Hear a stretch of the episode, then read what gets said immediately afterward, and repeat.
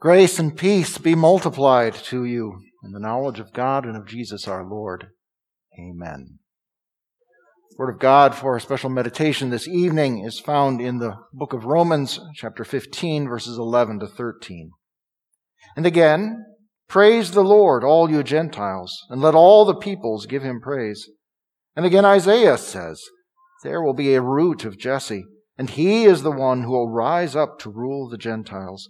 On him the Gentiles will place their hope. Now may the God of hope fill you with complete joy and peace as you continue to believe, so that you overflow with hope by the power of the Holy Spirit. This is the word of the Lord. Dear friends of the Christ child, now that doesn't sound very safe, does it? Not right now. Overflow with hope. I mean, when a river overflows its banks or a bathtub overflows onto the floor and down into the room below, that's a bad thing. And overflowing with hope, well, that just makes me think of what Red told Andy in the movie The Shawshank Redemption. Let me tell you something, my friend. Hope is a dangerous thing. Hope can drive a man insane. It's got no use on the inside. You'd better get used to that idea. Now, sure, Red was talking about life in prison, but with the year that we've had, I'm sure that you can see the parallels. How much good did it do anyone this year to hope for COVID 19 to die out before the summer?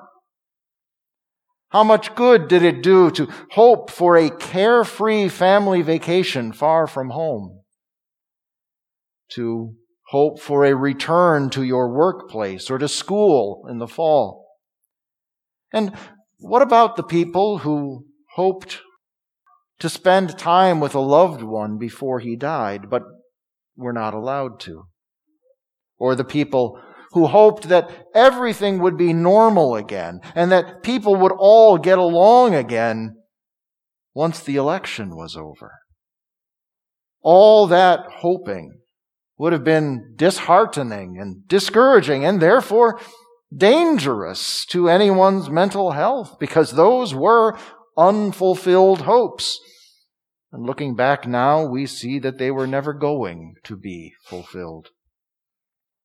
And such hopes, like dreams, when they are dashed, leave you in even worse shape than you were in before.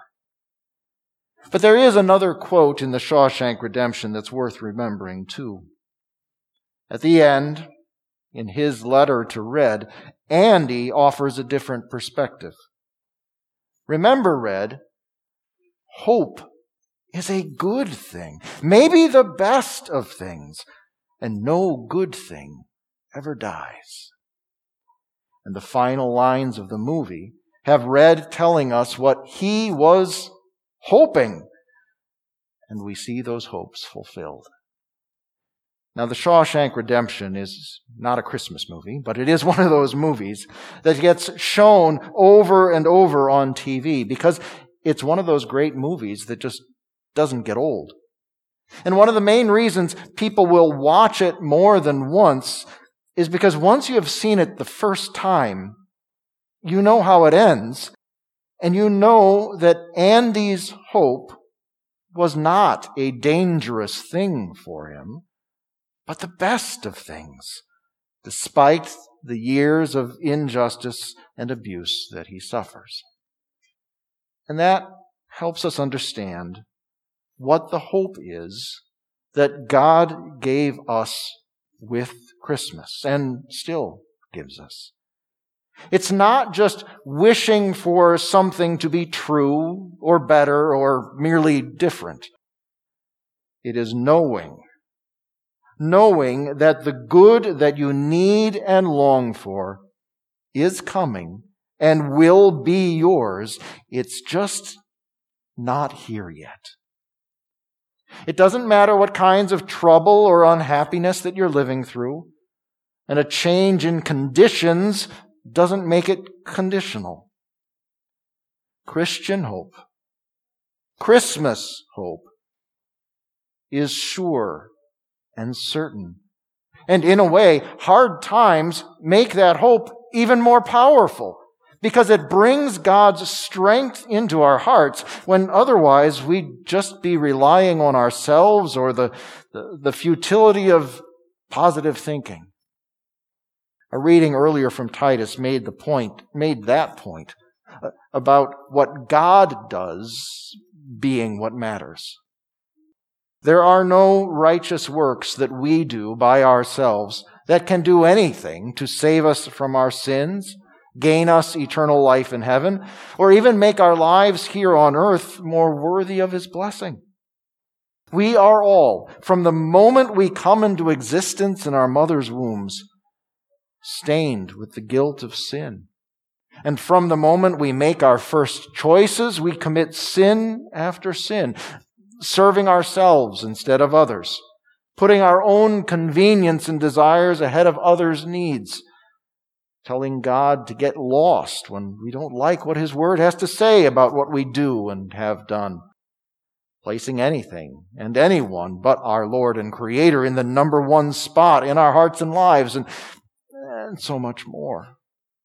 We could list just one day's worth of lies and deceptions, hurtful words and hateful thoughts, selfish acts and unholy habits, and, and any one of those sins would be enough to damn us to hell for eternity. But add them all up and, and add them to all the sins of all the other days of our lives, and it becomes painfully clear why no human being on his or her own would or could ever be able to gain God's favor or make a serious claim to belong with Him in heaven. To save ourselves is a hopeless endeavor and a dangerous thing, which is why the only hope there can be for us is the hope that God Himself provides. And because He is a God of kindness and love, He shows us that mercy. He gives us what we do not deserve so that we do not have to suffer what we do deserve. And He does this whether we think to ask Him to or not. Our, first reading from Isaiah 7 showed us how the Lord even gave one of the greatest prophecies about the coming Savior to a wicked and unbelieving king, Ahaz, who pretended that his apostasy was piety. Isaiah gave him good news that he did not deserve. He told him that God was coming to live with men and women and save them. Emmanuel, God with us. Hope was coming. And Luke told us how hope arrived one deep, dark night in Bethlehem.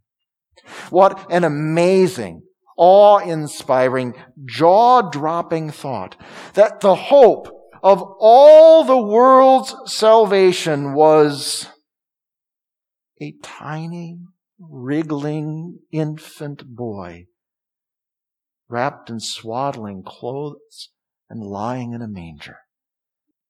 But he was that hope. Now, yes, there was a bright light and an angelic choir, but that was only to announce the birth after the fact to a bunch of shepherds in a far off field. Hope did not arrive on the earth with drums or trumpets or pageantry or glitz or glamour. Just a baby boy born to a humble mother and laid to rest where animals eat. But don't let the humility fool you. That baby was the Son of God, come in human flesh, so that in being one of us and living as one of us and living for us, he could become and pay the ransom price for all our sins. A perfect life of obedience to his Father was required of us, but impossible for us, so he did it for us. And because he was God, it could count for us. And then when sinful men determined that the Messiah God sent them wasn't the Messiah they wanted, when Jesus was brought down by injustice, falsely accused, corruptly sentenced, brutally beaten and bloodied, forsaken by his friends and his father, crowned with thorns, nailed to a cross, insulted and abandoned. When he suffered and died, he did all of that, endured all of that in our place, suffering the pains of hell and dying the death we deserved. And because he was God, it counted for all of us. The angels announced, to make it unquestionably clear, that though he was born king of the Jews, his birth meant peace to the earth and goodwill toward all of mankind. The Old Testament passages that the apostle Paul quotes in our reading here from Romans 15 spell it out all the peoples of all the nations, both Jew and Gentile, have reason to praise the Lord. From the root of Jesse, Christ's ancestor, the father of David, from the root of Jesse would spring up and did rise up the one, the Savior, in whom they would place their hope. The only one worth putting their hope in ever. And he rules the Gentiles, but not, not as a despot or a tyrant, but as a gentle and loving shepherd who leads his sheep to quiet waters, green pastures, and eternal safety. This is the story of Christmas. It's not just what Luke told us about Mary and Joseph and the baby, and the manger and the swaddling cloths and the angels and the shepherds. The story of Christmas is the story of hope for all people of every nation because it is the story of all the worlds and your salvation. Today, in the town of David, a Savior is born for you. He is Christ the Lord. So hope has arrived for you and for your family, for your friends, your neighbors, your rivals, your enemies, your colleagues, your classmates, everyone. In the deepest grief, you have hope because you know that Jesus conquered death when he rose from the dead, and now eternal life in heaven belongs to all who trust in him. On the darkest of days, you have hope because you are certain that everlasting peace and bliss await you in paradise. Because Christ won that for you on the cross and because God has promised. And Christmas proves that God keeps his promises. In your pains, through your problems, with a pandemic, with cancer, with loss, in loneliness, when abused or persecuted, when feeling forsaken or friendless, through unrest and even in wartime, you have hope. Because you understand that you cannot save yourself from any of it. But there is no doubt that in Jesus, God has saved you from everything. So what do we do with that hope? Most of all, we trust it. We don't confuse our hope in Christ with the kind of hope people have in mind when they say things like, I hope it snows on Christmas. Or, I hope that girl I have a crush on will go out with me. Neither does our hope resemble the, the straw man that skeptics argue against. What we have and, and count on is, is not irrational or without reason. It is not just something that you, you grab onto in moments of weakness or pain to fool yourself into thinking better days are ahead. This is real. This is certain. Jesus was born just as God promised. And Jesus lived, suffered, died, and rose again for you, just as God promised. It happened. Our hope arrived. And it, He, will never disappoint us.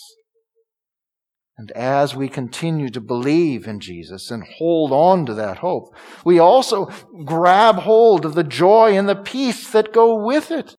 The same joy and peace the angels proclaimed with praise to the shepherds at Christ's birth. Now, does this mean that we will always be happy? Or that our lives will always be free of, of stress and strain? Hardly. Though we are redeemed, washed, and renewed, we are still sinners living in a sinful world. And Jesus warned us that just as they mistreated him, they will mistreat those who follow him. But we have light in our darkness and power in our weakness. What we have in Christ gives us joy that survives through the deepest of suffering and peace that passes understanding. We do not just wish for it, we have it. Hope. But the blessing Paul closes with here shows us there's one more thing to do with this hope overflow with it, abound in it. Let it fill, characterize, and energize your life and everything you do the Holy Spirit who, who gives you the faith that trusts in Christ and who works through the gospel to nurture that faith will empower you to do this. And watch out when he does. You know, Christian hope, which is Christmas hope, is dangerous in all the right ways. It takes you places that you might otherwise never go. It helps you say things you never thought you'd be able to say. It leads you to take just the kinds of risks that bring the kingdom of God crashing into the lives of sinners who desperately need exactly the hope that overflows from you. This hope strengthens you and, and stiffens your spine so that you endure the worst your enemies might impose on you and come all out not only with your faith intact, but ready to proclaim Christ and his salvation to any and all. You may never have thought about Christmas that way before, but it's all there in the story and throughout the scriptures. This is God's announcement to all the world and to every sinner that hope has arrived. And so we rejoice and, and so we sing, not just tonight, but, but throughout our lives. Let us praise God with all the nations. Praise the Lord with the Gentiles, for on Jesus Christ, the root of Jesse, the baby born in Bethlehem, we have placed our hope. This is our joy. Hallelujah. Glory to God in the highest. Amen. Please rise. Now may the God of hope fill you with complete joy and peace as you continue to believe, so that you overflow with hope by the power of the Holy Spirit. Amen.